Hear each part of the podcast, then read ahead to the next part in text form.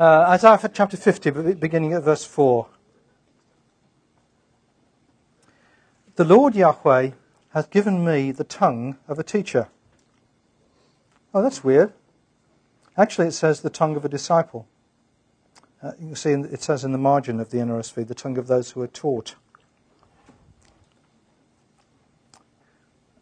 The Lord Yahweh has given me the tongue of a disciple, that I may know how to sustain the weary with a word. Morning by morning he wakens, wakens my ear to listen as those who are taught. The Lord Yahweh has opened my ear, and I was not rebellious. I did not turn backward. I gave my back to those who struck me, and my cheeks to those who pulled out the beard. I did not hide my face from insult and spitting. The Lord Yahweh helps me. Therefore, I have not been disgraced. Therefore, I have set my face like a flint, and I know that I shall not be put to shame. He who vindicates me is near. Who will contend with me? Let us stand up together. Who are my adversaries? Let them confront me. It is the Lord Yahweh who helps me. Who will declare me guilty? All of them will wear out like a garment. The moth will eat them up. Who among you reveres Yahweh and obeys the voice of his servant, who walks in darkness and has no light, yet trusts in the name of Yahweh and relies upon his God? But all of you are kindlers of fire, lighters of firebrands. Walk in the flame of your fire and among the brands that you have kindled. This is what you shall have from my hand. You shall lie down in torment.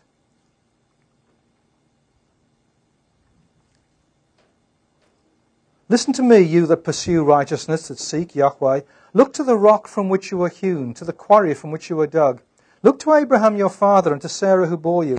For he was but one when I called him, but I blessed him and made him many. For Yahweh will comfort Zion he will comfort all her waste places. He will make her wilderness like Eden, her desert like the garden of Yahweh. Joy and gladness will be found in her, thanksgiving and a voice of song.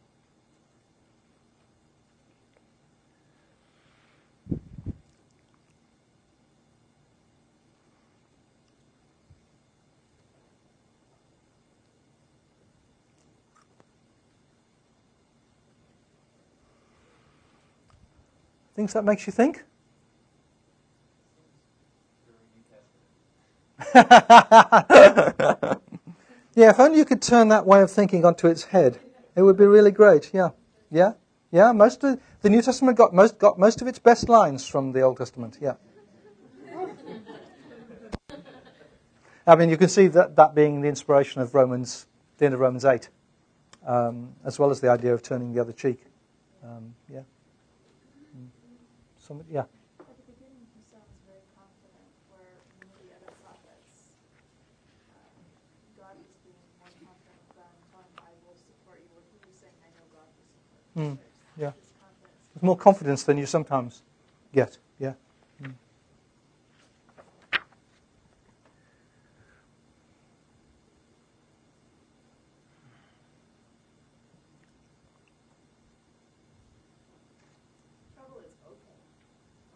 Trouble is okay. Wow, that would make a good email epigraph, wouldn't it? Or a kind of thing to remind myself of. Uh, yeah, trouble is okay. Because you have a protector.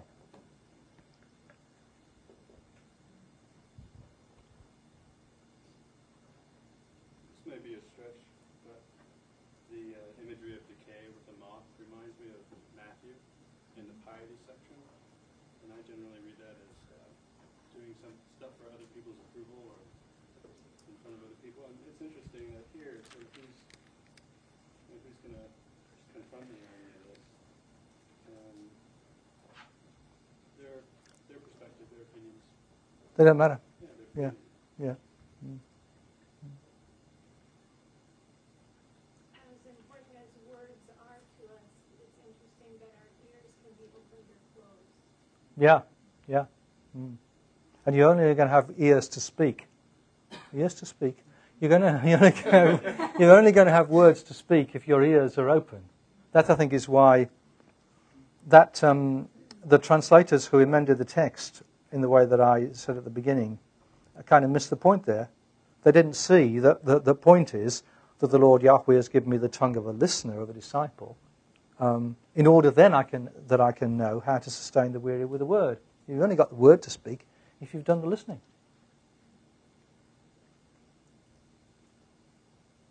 Uh, I put this in our homework, but I really felt like the Isaiah passages emphasize not only that Jerusalem would be restored, but that it would exceed like its beauty. And even in the, the words he uses, like Abraham and Sarah were one, but I made them many. Mm. And then we see like from from the deserts, like it becomes a garden. So Yeah. it feels like everything the Lord's done is even going to exceed what's already been done. Mm, yeah.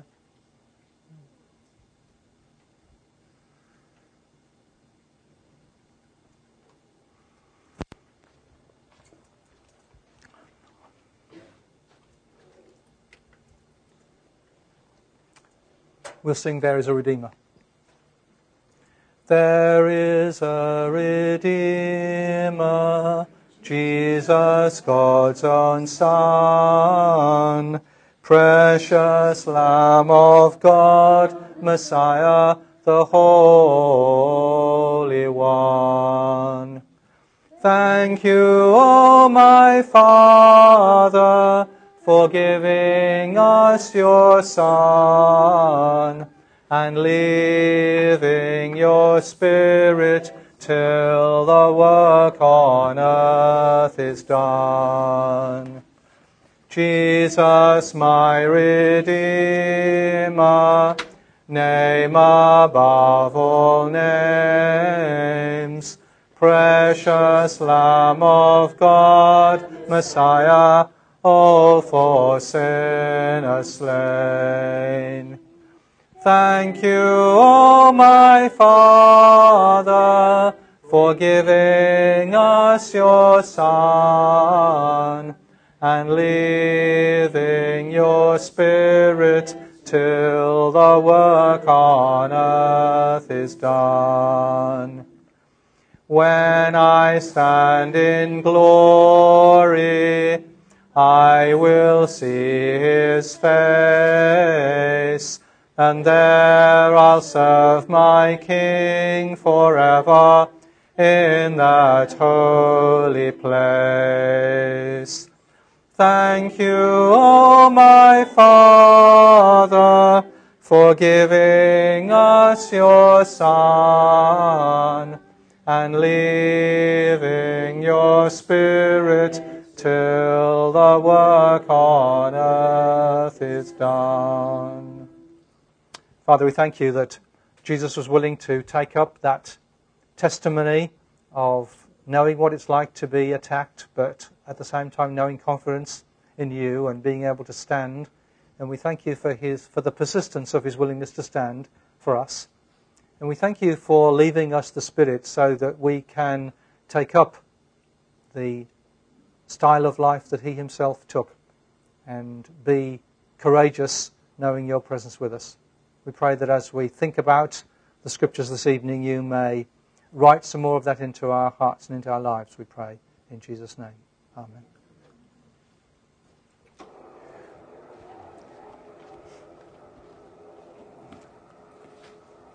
Uh, well, several people said that uh, in their postings that um, they needed uh, some help with the kind of understanding the historical context within which both Isaiah 40 to 55 and 56 to 66 are set. Um, and so I'm going to start off by talking about that and, to, and do it by talking about Ezra and Nehemiah, the books of Ezra and Nehemiah, because they actually provide you with pretty much the background to Isaiah 40 to 66. Um, so the book of Ezra starts with In the first year of King Cyrus of Persia, in order that the word of the Lord by the mouth of Jeremiah might be accomplished, the Lord stirred up the spirit of King Cyrus of Persia, so that he sent a herald throughout all his kingdom, and also in a written edict, and declared, Thus says King Cyrus of Persia, The Lord, the God of heaven, has given me the kingdoms of the earth, and charged me to build him a house of Jerusalem, a house at Jerusalem in Judah, Any of those among you who are of his people, may their God be with them, are now permitted to go up to Jerusalem in Judah and to rebuild the house of the Lord, the God of Israel. Um, now, there, there is presupposed Cyrus becoming uh, the emperor of the old Babylonian Empire to become a Persian Empire, and that's a fulfillment of the um, declarations that appear in, at the end of Isaiah 44 and the beginning of Isaiah 45 that issue from the fact that Yahweh is declaring Cyrus to be his anointed. Um, the context in those chapters then is before this has quite happened. Uh, somebody commented on this is going to be much more impressive if this happened before Cyrus has become um, the emperor than afterwards. Uh, and which was it? And the answer is certainly, no doubt at all, um, that these promises were given before. That is, the context of the uh, promises in Isaiah 40 to 55 is just before Ezra, as it were. Uh, you need to reorganize your Bible so that Isaiah 40 to 55 comes just before Ezra. Um, because that's the uh, immediately preceding um, historical reality presupposed by Isaiah 40 to 55. That is, it's the um, last days of the Babylonian Empire. The uh, Judeans, uh, the Judean leadership has been in Babylon for uh, 50 years or so, uh, and um, King Cyrus the Persian has started uh, conquering the old Babylonian Empire uh, on, from a base east of Babylon, coming himself from from Iran um, and has worked his way around the north side of the Babylonian Empire across into what we call Turkey um, and is working his way towards going and taking Babylon himself, Babylon itself. And in light of history, we know that's how it worked out. But in the context which Isaiah 40 to 55 presupposes, nobody knows that's how it's going to work out. Um, uh, and what Isaiah 40 to 55 is, uh, does is say, yeah, I know how it's going to work out. I'll tell you what God is doing in this. That God is going to make Cyrus uh, the emperor of Babylon uh, in order that then uh, he can commission the building of the temple in Jerusalem and make it possible for Judean people to go home. Uh, and what, as the beginning of Ezra is saying, is yeah, that happened. Um, Isaiah 45 goes as far as to describe Cyrus as Yahweh's anointed. And somebody made a nice remark in their posting about how this totally kind of um, screwed up their understanding of what being anointed, being the Messiah was. Um, and, and, and said, well, what would the Jews have made of that? And the answer is that that's what it was designed to do. It, it, there, they, they thought they knew how God was going to be at work, how God was going to send an anointed king, uh, somebody on David's throne. And along comes uh, come these prophecies and say, yep, God is going to send an anointed king and the anointed king's name is Cyrus. Well, you're going to get lynched if you say things like that. Not surprising that this prophet speaks in the way that he did in that passage that we just read, in terms of people's attacks on him, because of the scandalous nature of the kind of things that he said that Yahweh was going to do. Um, again, somebody commented on, oh, something that um, John, one of those big preacher guys, said about um, tornadoes in Minnesota or something. Piper, yeah, had said that these were the hand of God. Well, it's all very well to say that after the, uh, the tornadoes have happened. The thing about a prophet is the prophet says that before it happens. That's what makes it prophecy. That's what makes it possible then for the prophet to say afterwards, You see, I said it. For Yahweh to say afterwards, You see, I said it. And for the people to say, Put that in, in the book quick. Um, and that's the, so the, the background of those prophecies in Isaiah 40 to 55 is the ministry of a prophet in the context of Babylon when it's clear that there is a big political crisis brewing, but nobody knows how it's going to turn out, except that Yahweh knows how it's going to turn out, not merely because Yahweh predicts things, but because Yahweh decides things. Because Yahweh is going to um, use Cyrus as his means of making it possible for Judeans to be free to return and for the temple to be built. Um, that's the uh, background then in Isaiah 1 to 6. So some Judeans seize the opportunity to go back uh, that's, uh, and, and rebuild the temple, and you read the story of, of that in Ezra chapters 1 to 6. Um, but we know from other parts of the Old Testament and from subsequent history that not everybody chose to do that. Uh, after all, most of, the, most of the Judeans living in Babylon had never seen Jerusalem. Who wants to go and live in a kind of backwater of the empire like that when we could be uh, living in this cultured center, Babylon? Most people never did go back, um, uh, or and or only drifted back gradually.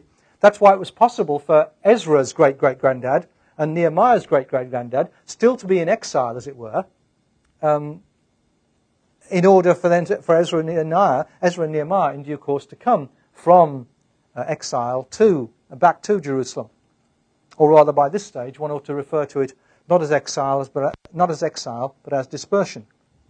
Uh, in the context of the 540s, when Judeans are in Babylon, the background of Isaiah 40 to 55, then it's exile. The people have got no choice but to be there. Once the Persian Empire has taken control and Cyrus um, has uh, given permission to the Judeans to go back, encouraged them to go back uh, to rebuild the temple, uh, then it, becomes dispersion because you only choose to be there. Uh, you, you aren't forced to be there. I'm sorry? Yes. Oh, yes. Yeah. Oh, yes. Certainly. Yeah. I'm talking, but I mean, obviously, you'd need to be about 80 in order to have um, uh, to have seen the first temple. So the vast majority of people uh, would would never have seen the would never have seen Jerusalem.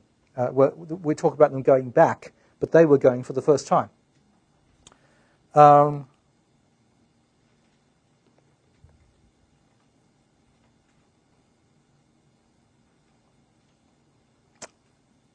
I've forgotten the other thing that reminded me of, but uh, it'll it'll come back or not. We'll see.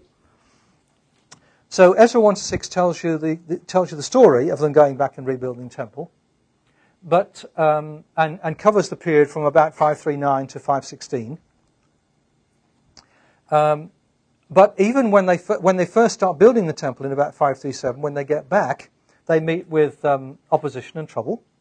Uh, and as you can tell then from when from you read Haggai and Zechariah, who come from the same period, who you'll be reading for Wednesday, um, you can read there about the difficulties they had in making themselves to do the work because you can see how they would be concerned about building their own houses, never mind about building a temple. Uh, and, and so there are all sorts of um, obstacles uh, in the way of their doing what they need to do, and all sorts of ways in which the return and the rebuilding of the temple is nowhere near as wondrous as you'd have thought it was going to be when you've read Isaiah 40 to 55.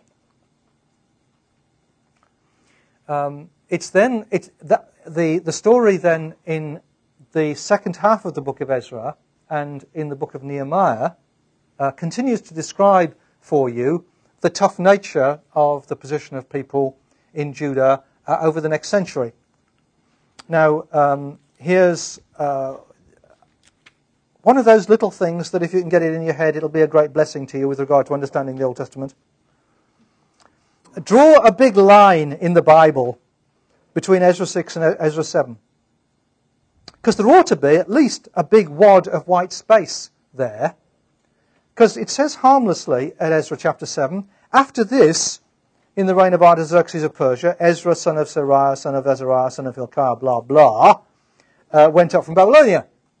And you think after this, well, maybe that was next year or five years later or something. No, not at all. It was in the next century. It's really kind of misleading. I mean, you can't blame the Bible because it's the inspired word of God, but you can blame the NRSV for not giving you any white space. Because really, there's much more of a division between Ezra 6 and Ezra 7 than there is between the book of Ezra and the book of Nehemiah. Because Ezra, the guy, appears in chapter 7. Uh, and he carries on being there in the book of Nehemiah, which runs straight on uh, from the book of Ezra. So Ezra 1 to 6 is about the return from the exile. Um, Ezra is nothing to do with the return from the exile. If this was the writings course, I'd make you say, to, say with me, Ezra is nothing to do with the return from the exile. But you can tell I'm going to do it. Say it with me. Ezra is nothing to do with the return from the exile. Because he came in the next century um, uh, and, and so did Nehemiah, and they overlapped in their ministry.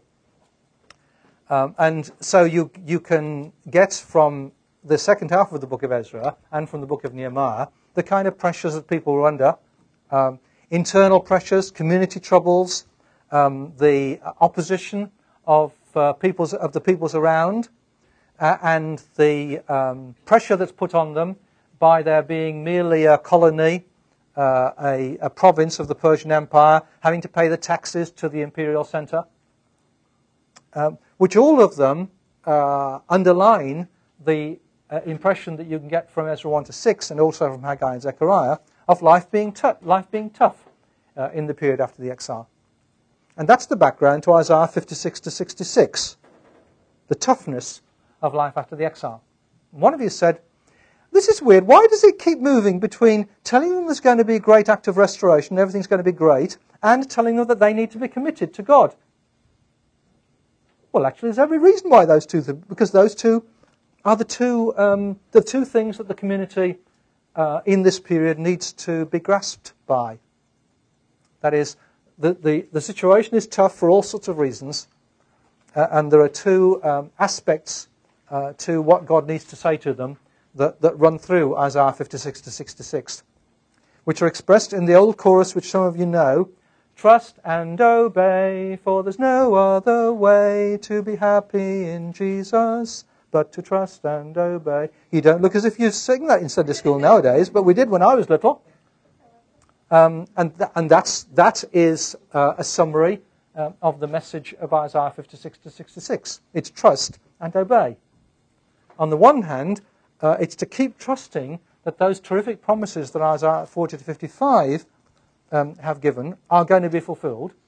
So, one thing that Isaiah 56 to 66 does is uh, paint those promises again in even more IMAX glorious Technicolor terms, particularly in 60 to 62, the picture of the restoring of Zion. But also stress the obedience side, because the prophet can look around at the community and see all sorts of ways in which they need to sort out their lives, as somebody like Nehemiah can look at the community and see, and, and Ezra see all sorts of ways in which they need to sort out their lives.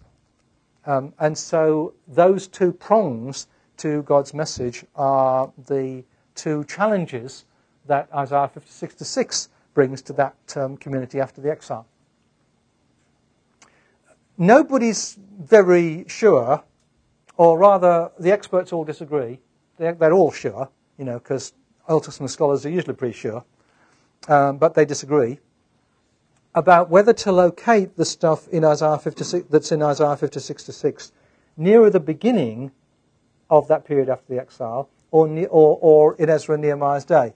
That is, you can read it against the background of the kind of pressures that you read about in Ezra 1 to 6, the period immediately after the first lot of people returned from the exile and rebuilt the temple. Uh, and or you can read it against the background of the troubles, uh, the pressures, uh, the sins, the doubts of the period of Ezra and Nehemiah. Uh, maybe it's a mixture. Maybe it developed over, over a time, and indeed some people think it carried on developing after that.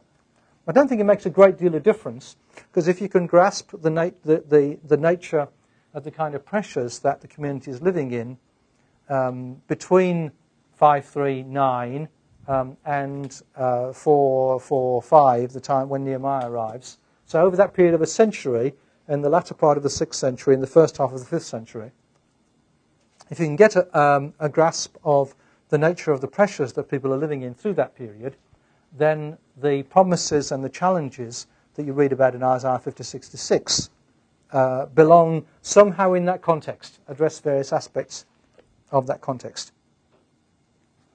Um, so Isaiah 40 to 55 uh, read against the background of the end of the period of the exile itself. We know it's the end of the period of the exile. They didn't. Isaiah 56 to 6, 56 to 66 read against the background of the pressures of the period after the exile. Um, okay, so far. Anybody want to ask anything about that, about the historical background sort of questions? Mm-hmm. So to be clear, um, 40 to 55 is set before Cyrus actually comes to power. Uh, before he's in, in, power in as far as the Judeans are concerned. He's the emperor. He's the he's the king of Persia, uh, but but he hasn't he hasn't taken control of the Babylonian Empire, and therefore he hasn't taken control of the Judeans. Okay, whereas the 56 to 66 comes from the later period when the Persians. It's beyond Cyrus's day now, when the Persians are in control uh, of Judea. And, uh, and whereas, as, as always happens, it's like Obama or anybody, you think he's the Messiah. When it's about to happen, when it's happened, you realize it's not the Messiah. Um, and uh, the, so Cyrus, the Persians, they thought were going to solve all their problems. Uh, but then they discover that it um, doesn't make a great deal of difference which empire you ruled by. It's bad news, whoever it is.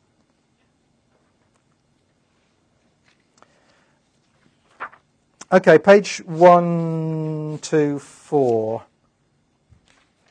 Do we have any estimates of approximately how many people returned or came to and how many stayed at the, is there any?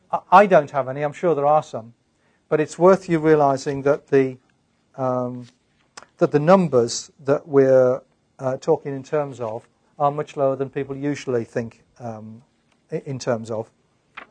That is that the when you when you read at the end of the books of Kings and in Jeremiah about the numbers of people who were um, transported, who were exiled, the numbers are numbers like 4,000 and 10,000.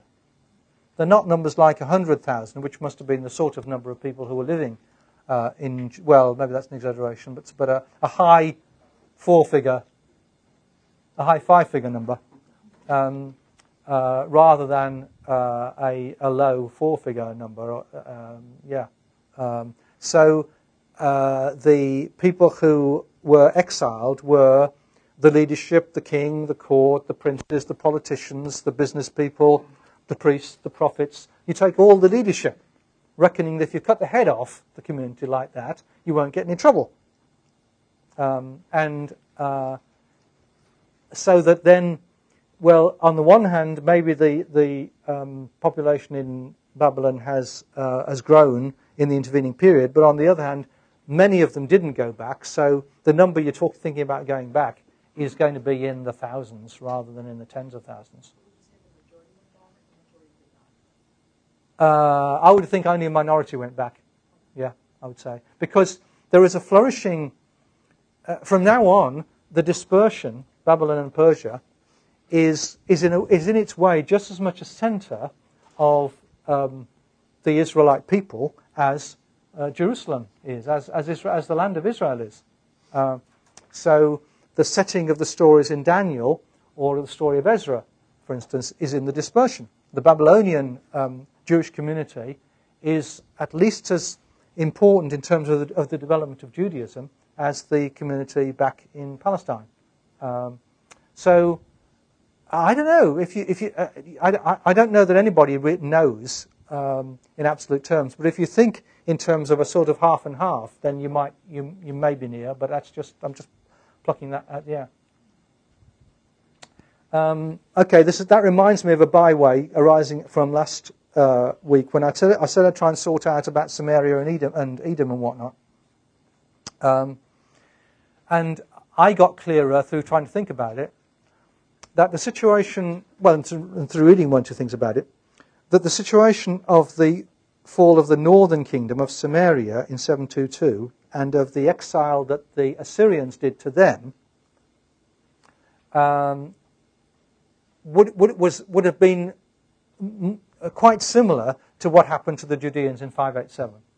That is, uh, the books of Kings talks about uh, the people of Samaria being transported to, uh, and, and being replaced by other people. But the Assyrians wouldn't have taken everybody, they again would have taken the leadership. And so in, in the northern the old northern kingdom from then on, you, you would have had some people who were genuine Israelites who stayed there, and some people who were brought in from outside uh, who were total foreigners. And then within the community of Israelites who stayed there, there would be some people who were guilty of the kind of apostasy and disobedience and disobedience to the Torah and whatnot that the books of Kings talks about. But also some other people um, who were faithful worshippers of Yahweh, of the kind that somebody like Elijah and Elisha would have been. So you, you've got, well, then, and then further, we, at least from later claims, we know that some of the people who were brought in by the Assyrians uh, were people who then took on the worship of Yahweh. The books of Ezra and Nehemiah talk about them in those terms. So in the old northern kingdom, you've got at least four sorts of people, right? You've got uh, people who'd always lived there and who were faithful to Yahweh, people who'd always lived there and weren't very faithful to Yahweh, people who came in from outside and didn't know who this Yahweh character was, and people who came from outside and became worshippers of this Yahweh. Now, when you, again, when you read in Ezra and Nehemiah about the trouble between the Jerusalem people and the guys up in Samaria, um, the, the, the, people in Jerusalem uh, are inclined to read the guys in the north in a negative way. And you kind of can't blame them. They weren't taking any risks. But it looks as if the reason why they developed, as I mentioned last week, a community in the north that was at least as faithful to Yahweh as the community in the south is because there'd always been people like, there, people like that there as well. Uh, and although there were there were movements between faithfulness and unfaithfulness in the, in the old northern kingdom in Samaria, um, as there were in Judea in, in the south uh, over the years, the part of the, ba- the part of the background to the fact that so let's start again. In uh, the question that I was talking raising last week and didn't know the answer to was a puzzle about why, on the one hand, Samaritans have a bad reputation for unfaithfulness, but on the other hand, we, we have evidence for Samaritans being really rather sound. For instance, they were, um, as I said, like the um, Sadducees in only accepting the Pentateuch. They wanted to be totally loyal to the, to the law of Moses. Um, and although um, the, the basis for conclusions about these questions is still sketchy, um, it, it, and, and, will probably always remain that. Um, it looks as if the, back, the, the reason why there are two ways of looking at Samaritans, Sumerians, um, you can look at them as apostate and unsound and disloyal to Yahweh, or you can look at them as, uh, and they can look at themselves as, more faithful to Yahweh than your average Jew, is because there, there would be both sorts of people in the community, and you can imagine how uh, some of them would be in the ascendant at some times. Sometimes the, the community as a whole would be more faithful in, in Samaria, and sometimes the community would be, uh, on the whole, less faithful. And what was true about Samaria is also true about Judea itself as the um, Second Temple period unfolds. Sometimes it was more faithful to Yahweh. Pretty much it was uh, faithful to Yahweh, but in, t- in, times of pressure it could easily be driven uh, into uh, unfaithfulness. Um, right. Now, where am I? Well, if you don't know, John, what chance have they got? Um, I think I need to talk you through the servant a bit because lots of people have got questions about that. And uh, and what I'll do is, if you look at page 120, um, page 120 and 121, which I um, uh, suggested you read, I'm kind of going to kind of going to talk my way. On, on, on page 121, uh, I've given you the possibilities about how to identify the servant in 40 to 55. Uh, and several of you said, Do we have to have the same answer all the time? Uh, and you are sharp people. If I had written down your names, I would expose you. But I didn't, so I won't expose you. Um, but, uh, but it seems to me that the, and, and I'm not peculiar in this, when I say it seems to me, I don't mean I'm the only person who thinks this, uh, that actually the chapters make more sense if you don't assume that the idea of servant always has to apply to the same person. So um, let me talk you down that outline at the bottom of page 120 uh, in that connection, where I've given you five a uh, kind of division of the of the um, 16 chapters into into five. The servant first appears um, in chapter 41 and then in chapter 42. Uh, and when the, when the servant first appears, it's quite explicit that the servant um, is Israel. Uh, and this is a piece of good news. It may not sound very good news to be told that you're somebody's servant. On the other hand, if God is your servant, that's quite good news. Um, and if you've got a decent master, then to be their servant is always good news because um, that a master has to be committed to the, ser- to, to, to the master's servant.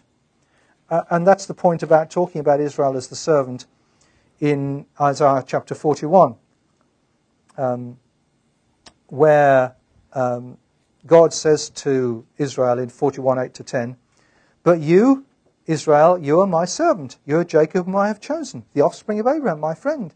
You're the one I took from the ends of the earth and called from its farthest corners, saying to you, You are my servant. I've chosen you and not cast you off. It's good news to be God's chosen servant.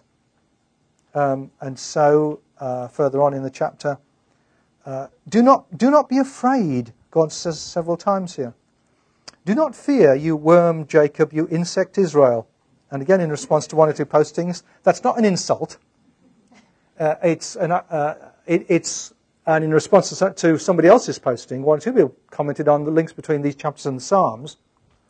Did, is there any evidence that, the, that, Isaac, that this prophet would have known the Psalms? Well, lots of evidence within these chapters. The, the prophet keeps quoting the Psalms. Uh, the praise of these chapters reflects the Psalms.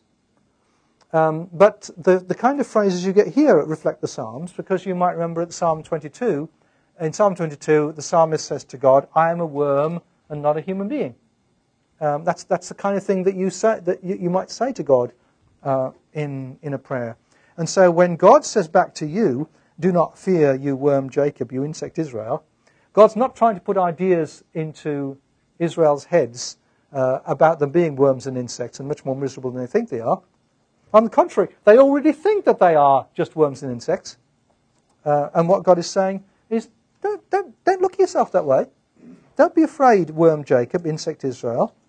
Um, I'll help you, says Yahweh, your Redeemer is the Holy One of Israel. Now I will make of you a threshing sledge, a much more impressive earth mover than a worm, right? Sharp, new, and having teeth, you shall thresh the mountains and crush them and make the hills like chaff. You're my servant, so I'm committed to you. 42. Here is my servant whom I uphold, my chosen in whom my soul delights. I have put my spirit upon him. He, shall bring, he will bring forth justice to the nations. Now, um, it became customary, since the work of the wonderfully named Bernard Duhm, except it's spelt like that, but it's a shame, really. Uh, Duhm was the guy who um, actually uh, separated off, uh, persuaded people that 40 to 55 and 56 to 66 needed to be viewed separately. But he was also the guy who isolated four of the passages about the servant in 40 to 55 and called them the servant songs. Passage in 42, 49, 15, 53. Uh, and for a hundred years after Duhm's work at the end of the 19th century, the world of scholarship worked with the notion of servant songs uh, and reckoned that that ought to make it easier to understand Isaiah 40 to 55. But it totally didn't work. Because when you take those four so called servant songs out of the context, there's no way of understanding them. Uh, and at the end of the, 19th, of the 20th century, wise people like me um, decided that didn't work and we needed to go back behind Duhm and ask again can we read these, these so called servant songs which are no more about servant than other passages, and they're no more songs than other passages, can we read them in the context? Um, and, uh, and that seems to me that the, you, you get much clearer what these passages are about when you read them in the, in the context. Paradoxically, the thing that threw Duhm, about 42 for instance, was act, is actually the key to understanding it. Because in 42, uh, it doesn't say, it doesn't identify the servant, it describes the servant's role. And that makes it different from one from the passage in 41, where it identifies the servant but doesn't talk about the servant's role.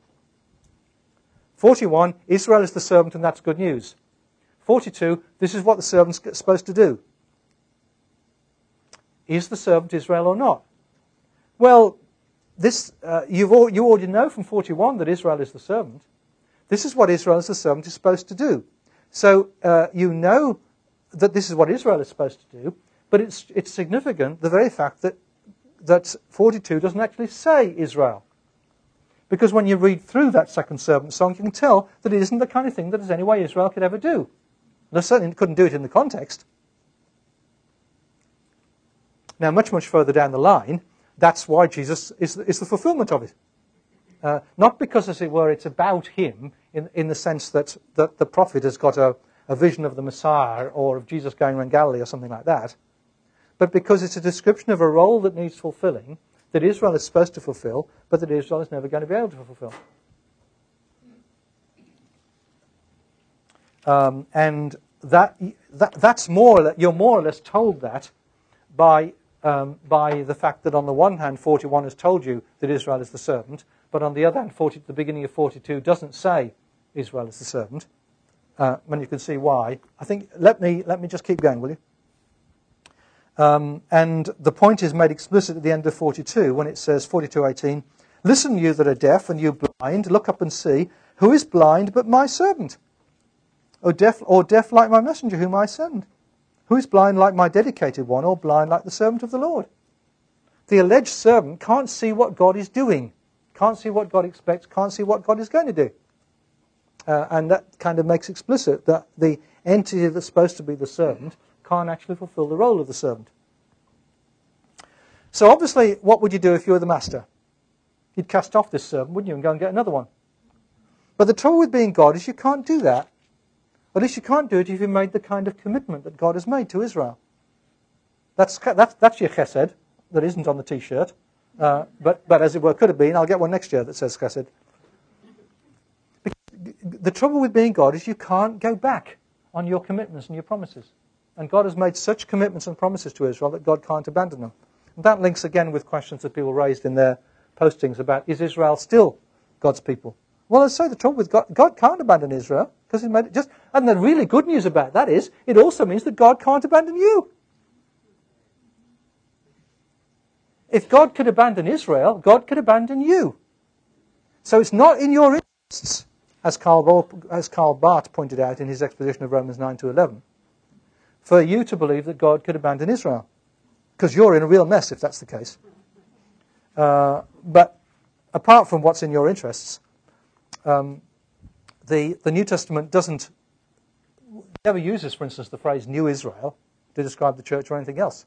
That's, that's, that's post New Testament. That's post the, the great uh, separating of the ways between Jews and Christians and the polarizing of relationships between them, and the church coming to think that it's taken Israel's place in the New Testament, um, there's no encouragement to think that the church has taken Israel's place. How could that be? How could God be unfaithful to his people in that way? But that, those issues already arise in uh, between Isaiah 42 to 48, in which you'd have thought that God would now abandon this servant, but instead God says things like 44, But now hear, O Jacob, my servant, Israel, whom I have chosen. Thus says Yahweh, who made you, who formed you in the womb, and will help you. Do not fear Jacob, my servant, Jeshurun, whom I have chosen. I'm still with you, you're still my servant.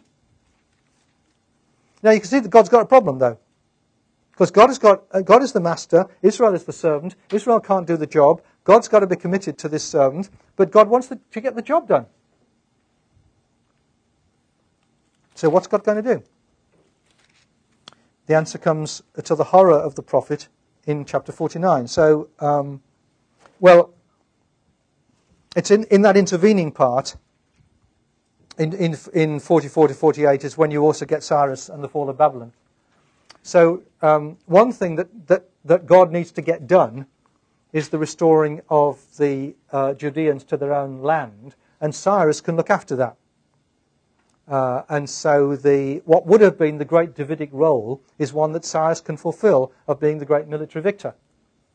But that doesn't sort things out between, that, that doesn't bring about the kind of renewal of God's own people that's needed. Um, when you get to 49, uh, the prophet gives the first of two testimonies. The, the, the one that I read at the beginning of 50 is the second of these two testimonies. Listen to me, coastlands. Pay attention, to you peoples from far away. Yahweh called me before I was born. While I was, while I was in my mother's name, he named me. Who said that before? Jeremiah. Jeremiah. So you know it's a prophet kind of person who's speaking. Who said it later, by the way? Paul. Paul talks in those terms when he talks about his call in Galatians. He made my mouth like a sharp sword. In the shadow of his hand he hid me. He made me a polished arrow. In his quiver he hid me away. And he said to me, You are my servant. Oh, wow, thank you very much. I'm the prophet and I've got to be God's servant. You are the Israel in whom I will be glorified. I can't be glorified in this Israel, but I'm going to be glorified in you. And that's the way I'm going to do something for them, do something with them. But I said, I have labored in vain. I've spent my strength for nothing in vanity. Yet surely my cause is with Yahweh, my reward with my God. Now Yahweh says, Who formed me in the womb to be his servant, to bring Jacob back to him, and that Israel might be gathered to him. So that's the job that, that, that the prophet has got, you see, to, to be the servant to the servant. To, to make it possible for, the, for, the, for Israel as God's servant, really to be God's servant, to come back to God. He says, It is too light a thing that you should be my servant to raise up the tribes of Jacob and restore the survivors of Israel. I will give you as a light to the nations, that my salvation may reach to the ends of the earth. Oh, thank you very much. It gets worse and worse. I've not only got to be a servant to Israel, I've got to be a means of bringing light to the nations. It's okay, it's okay, prophet, because the way in which that's going to work out, at least I think this is the implication, is that it's precisely by the kind of ministry that the prophet exercises to his own people that, not, that light will come to the nations, partly because of the fulfillment of, the, of, the, of, the, of that ministry and the way in which Israel does get uh, restored, so that when Israel is restored, the nations, go, as, as God had intended back in the time of Abraham, the nations go, oh, wow! Um, and that's the way that light comes to the nations, that God's salvation reaches to the ends of the earth. On an interim basis, then, um, this, this prophet um, is called to be God's servant uh, in order that Israel can become the servant again. And that passage that I read uh, in chapter 50 is making the same assumption, um, uh, but, but making even more clear that uh, the, the, kind of pressures that being God's servant brings upon uh, the prophet. When you get to chapter 53, um, you go back from no longer is the prophet speaking in the first person. The prophet is speaking in the, in the, in the third person about the servant. When the prophet says, See, my servant shall prosper, he shall be exalted and lifted up and shall be very high. Just as there were many who were astonished at him, so marred was his appearance beyond human semblance, his form beyond that of mortals. So shall he startle many nations. Kings shall shut their mouths because of him. For that which had not been told them they shall see, that which they had not heard they shall contemplate and chapter 53 um, then describes the way in which, in this vision, um, the servant of God has been humiliated, but is going to be restored. It doesn't identify God's servant. So um, all bets are open. It's not like um, in 41, Israel was God's servant. In 49 and 50, uh, I, the prophet, am God's servant. In 42, it's, it's open, in a way, who's to be God's servant, though we know Israel is supposed to be. When you get to 53, well, we know Israel is supposed to be God's servant. We know the prophet has been called to be God's servant. Who is the passage talking about? It doesn't tell you, like 42. And that's something you have to respect. Um, one way of seeing it is to see it as a kind of job description. This is the kind of role um, that needs to be fulfilled if God's people are to be brought back to God. Or to see it as a kind of challenge. This is the kind of um, uh, role that you need to fulfill. Or to see it as a kind of promise. This is a kind of role that God, this is something God is going to do. Uh, if you'd got the if we had the prophet here, and we could say, well, excuse me, and you grabbed him by the lapels, and you say, okay, who, what we want to know, who is this about? Is this about Israel? Is this about the Messiah? Who's it about? and I think he might say, to, there, are one, there are two things he might say. He might say, I know, but I'm not going to tell you. because, because the point about it, because, because if you were supposed to know, it would tell you. Or perhaps he'd say, I don't know. I just told you what God told me. I, I don't have any privileged um, information. I'm just like an Old Testament professor. All I've got is the text.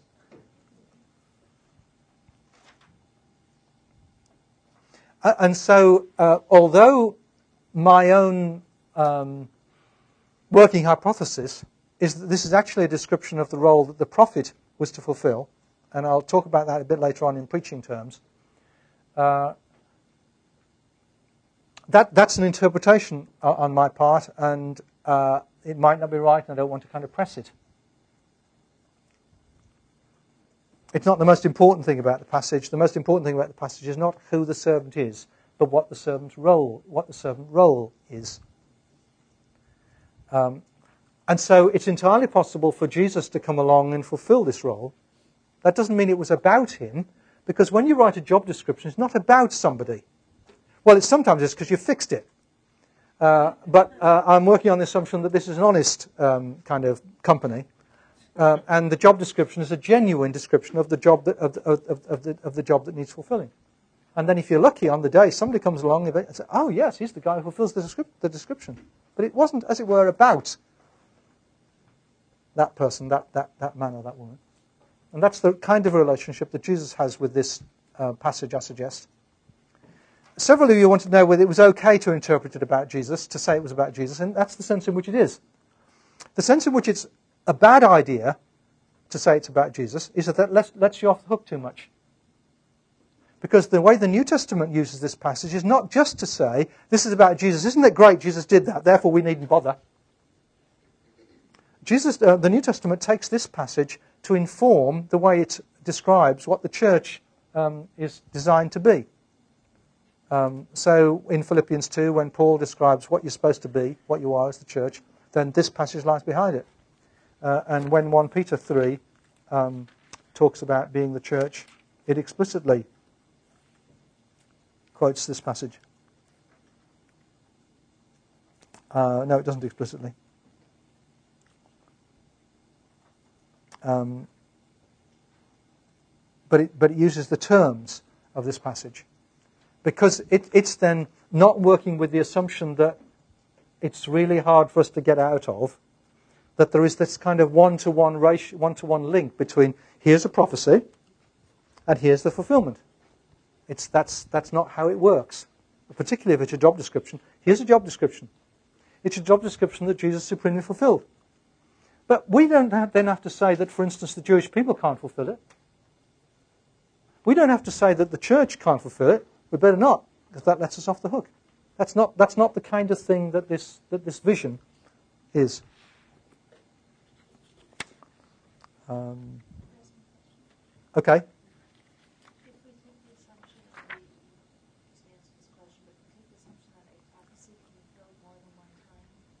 That isn't what I said, because I, I, don't think it's helpful to think of it as a prophecy. I don't think it's helpful to think about prophecy and fulfillment. If it's a job description, or even if it's a promise, it, it, it, it doesn't help it to think about it in that framework. Do you see?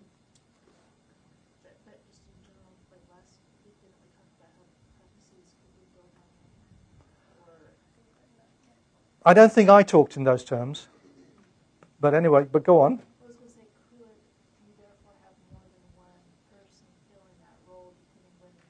Yeah, sure. That, that, yeah, exactly. That's yeah, sure. That's yeah, that's a good way to put it. Yeah, sure. Yeah. Hmm.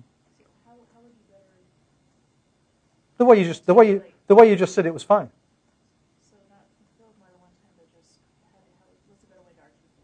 Well, you just did it, but I can't remember what you said.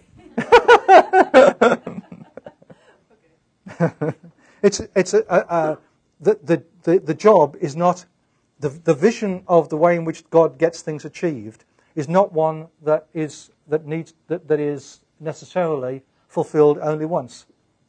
Um, yeah. So could it be already but not yet? Oh, let's leave out the wretched already and not yet. I'm not going to say that. I'm never going to say that again in the next week.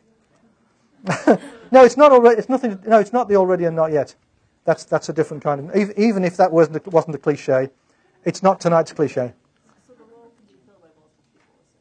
So Yeah, yeah, that's right. Yeah, yeah, sure. Um, let me stop there and let you talk to each other for, uh, for a few minutes about how you see all that, whether you think that makes sense, uh, what your own uh, convictions were about the servant, and so on. Talk to each other for three or four minutes.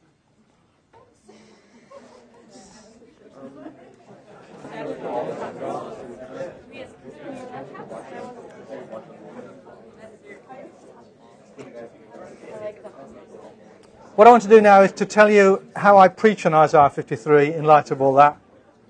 Um, and at the end of that, uh, we can use the rest of the time up to the break if there is, there'll be a little bit, I think. Because being an Episcopalian, I only preach short sermons. Um, so this is a sermon I preached in our church um, a year or two ago.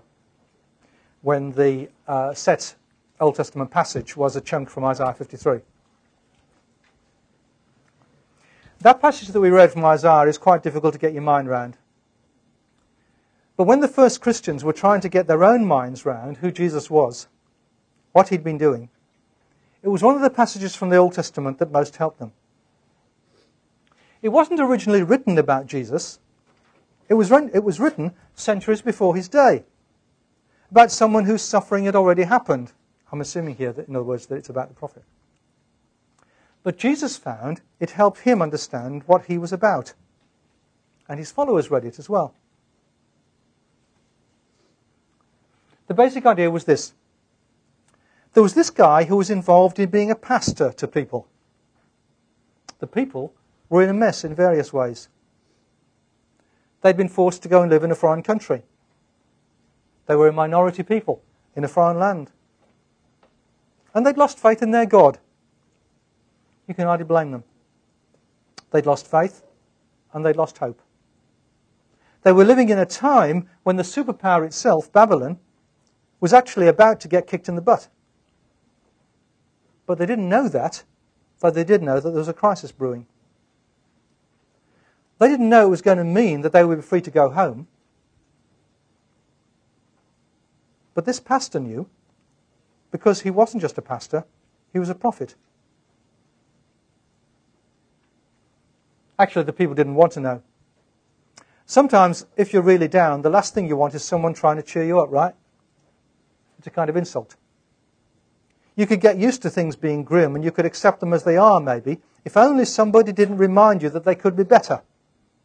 When you don't believe that there's any way they could be better, you could kick that person in the teeth. So, when this pastor tells people that God is going to make it possible for them to go home, they do kick him in the teeth. And they aren't the only ones. He was going about saying that the superpower was about to be defeated and that it deserved it and that this was God's doing. So, the authorities kick him in the teeth as well. Actually, they dug his grave, the passage says. So he knew that God was going to take his people back home, but he didn't know if he would be going with them and the things that happened to him, the way he was treated by his own people and by the authorities, made it even more difficult for people to take him seriously. He was a kind of outcast. His own people didn't like what he said, and the authorities didn't like it either. So the authorities kicked him from one side, and his own people kicked him from the other.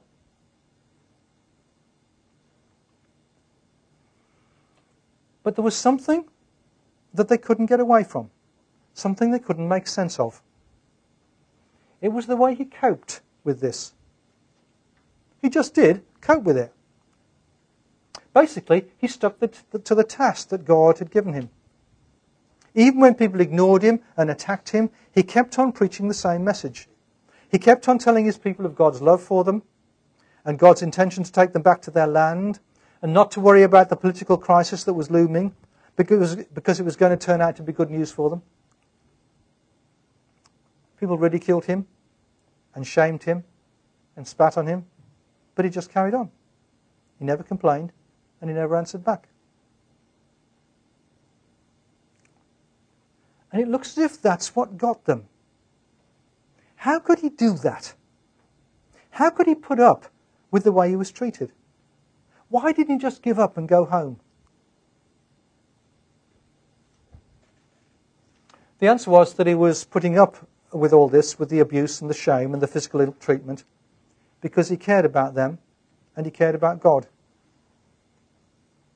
They were inclined to think that the very fact that everybody rejected him was a sign that he was totally wrong, that he was deluded, that he wasn't God's servant, that he was having a hard time and it was his own stupid fault and he deserved it.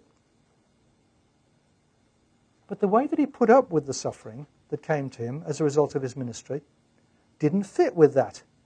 The total picture didn't make sense. And then they suddenly saw another way to understand what was going on. They thought he was suffering because of his own stupidity and willfulness. Then they realized this wasn't what was going on at all.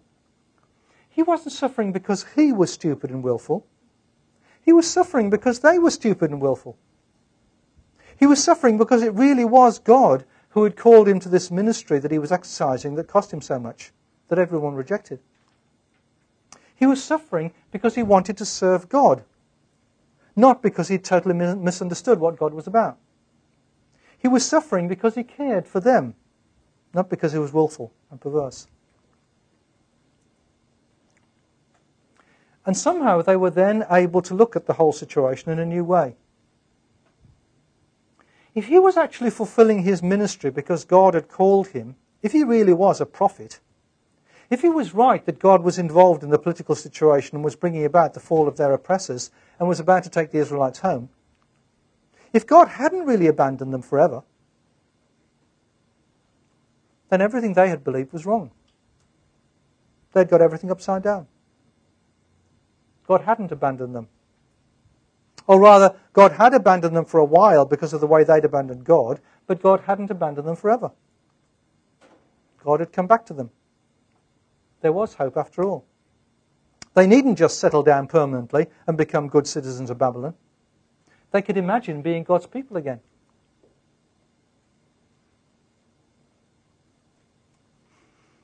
So there's a kind of paradox here. They thought, they thought he was somebody who was being punished by God because of being a sinner, and that they were reasonably all right, that God was okay with them. They came to realize it was the other way around. He was okay with God, and God was okay with him, and they were the people who were the sinners.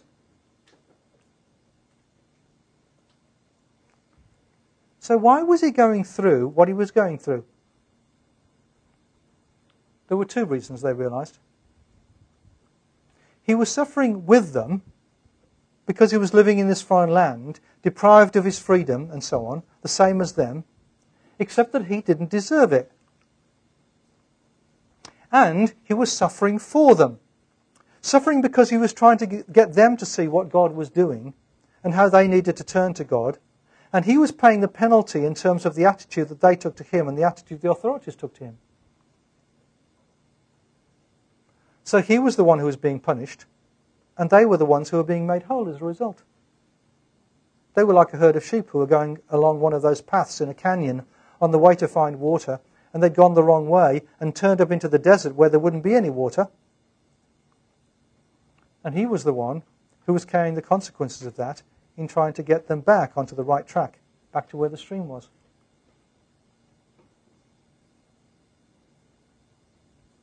And the question then becomes if you're the pastor, the prophet, what do you do with that experience? How do you cope with it? Do you run away? Do you give up? Or do you keep going? Do you get demoralized? Or does it somehow make you stronger? Do you lose faith? Or does it somehow make you more committed? Does everything start to look pointless? Or can you see ways in which there might be point to it? Why does God let these things happen? It was the will of the Lord to bruise him. He has put him to grief, the reading said. How do you cope with that?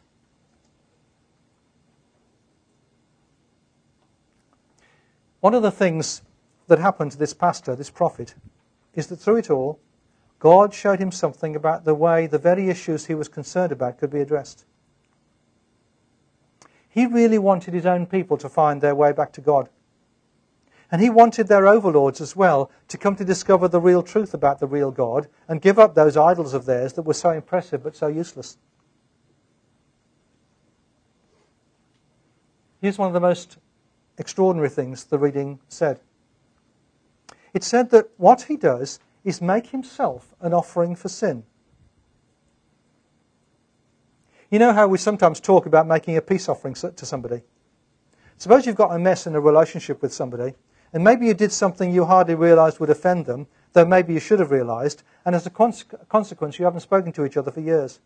And maybe you don't mind about that, but then you eventually realize what a shame it was, and you want to put it right.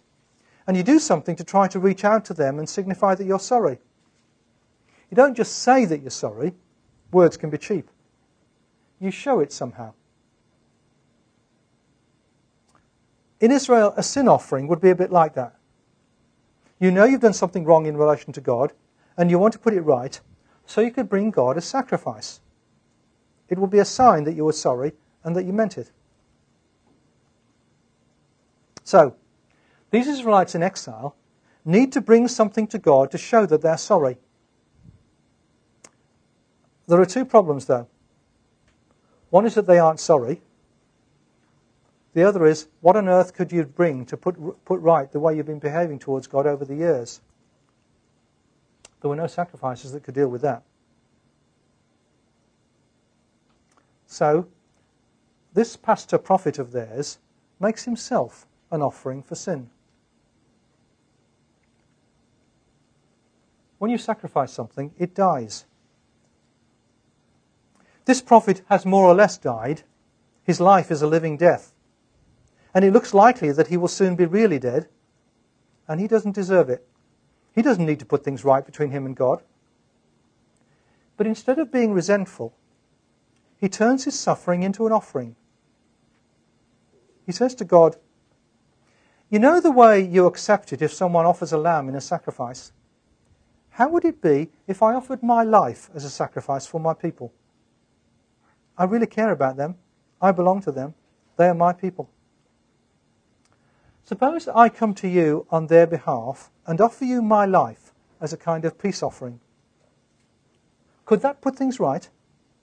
Could it make up for their rebelliousness and the way they worship other gods instead of you? Would that work? They deserve to suffer and die for the wrong that they've done.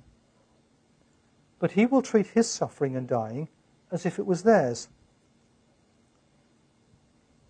Could that work? And it did. At least in this vision that the prophet is relating. The people who are telling the story talk about the way his offering will be fruitful. God will accept it. This servant will be able to live a long life after all. He will have lots and lots of children. I guess it means spiritual children, because these people are his spiritual children. God's own people will be fulfilled because of the course, because of course this was just the kind of thing that God was looking for. And this is why God had sent this prophet the people themselves will see that he was a faithful pastor prophet, not the stupid and misguided one that they thought he was. So that's what was going on between him and them and God. And Jesus took that as a picture of what he was about. We are like those people. Without our quite intending it, we get into a mess in our relationship with God and there's no way that we could have got out of the mess. Jesus came and tried to win people back, but they weren't interested. They couldn't see things his way. They came to hate the things that he did and the things he said. And eventually they killed him. And God did nothing to stop it. But Jesus didn't get bitter and resentful.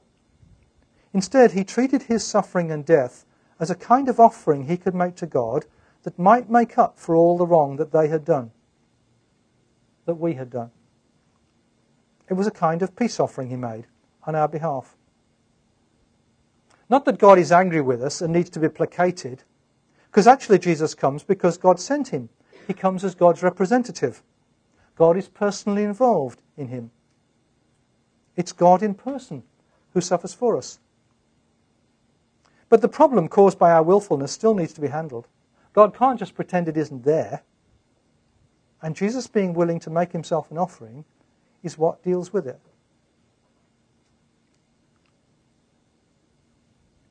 And that's why we're here this morning. We are here to remember that he did that and to be reassured by it. In life, we often can't let ourselves acknowledge that there's a problem about something before we can see that the problem has a solution. After all, just acknowledging that we have a problem is simply depressing. But now we can acknowledge the way things go wrong between us and God because there is a solution. Jesus offered his life and his death as a peace offering to sort all that out. Every Sunday we get a clean start because Jesus did that for us.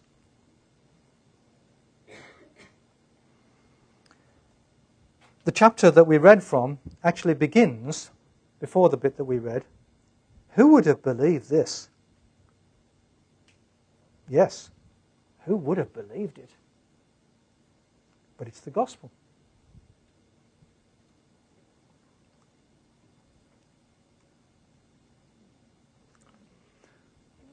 So maybe you can see what I'm trying to do there is to uh, work with uh, what I think is actually going on in Isaiah 40 to 55 uh, in terms of what the way in which God inspired that passage to speak to people in that context um, and enable them to see what's the nature of the process whereby they get right with God. Uh, but and then um,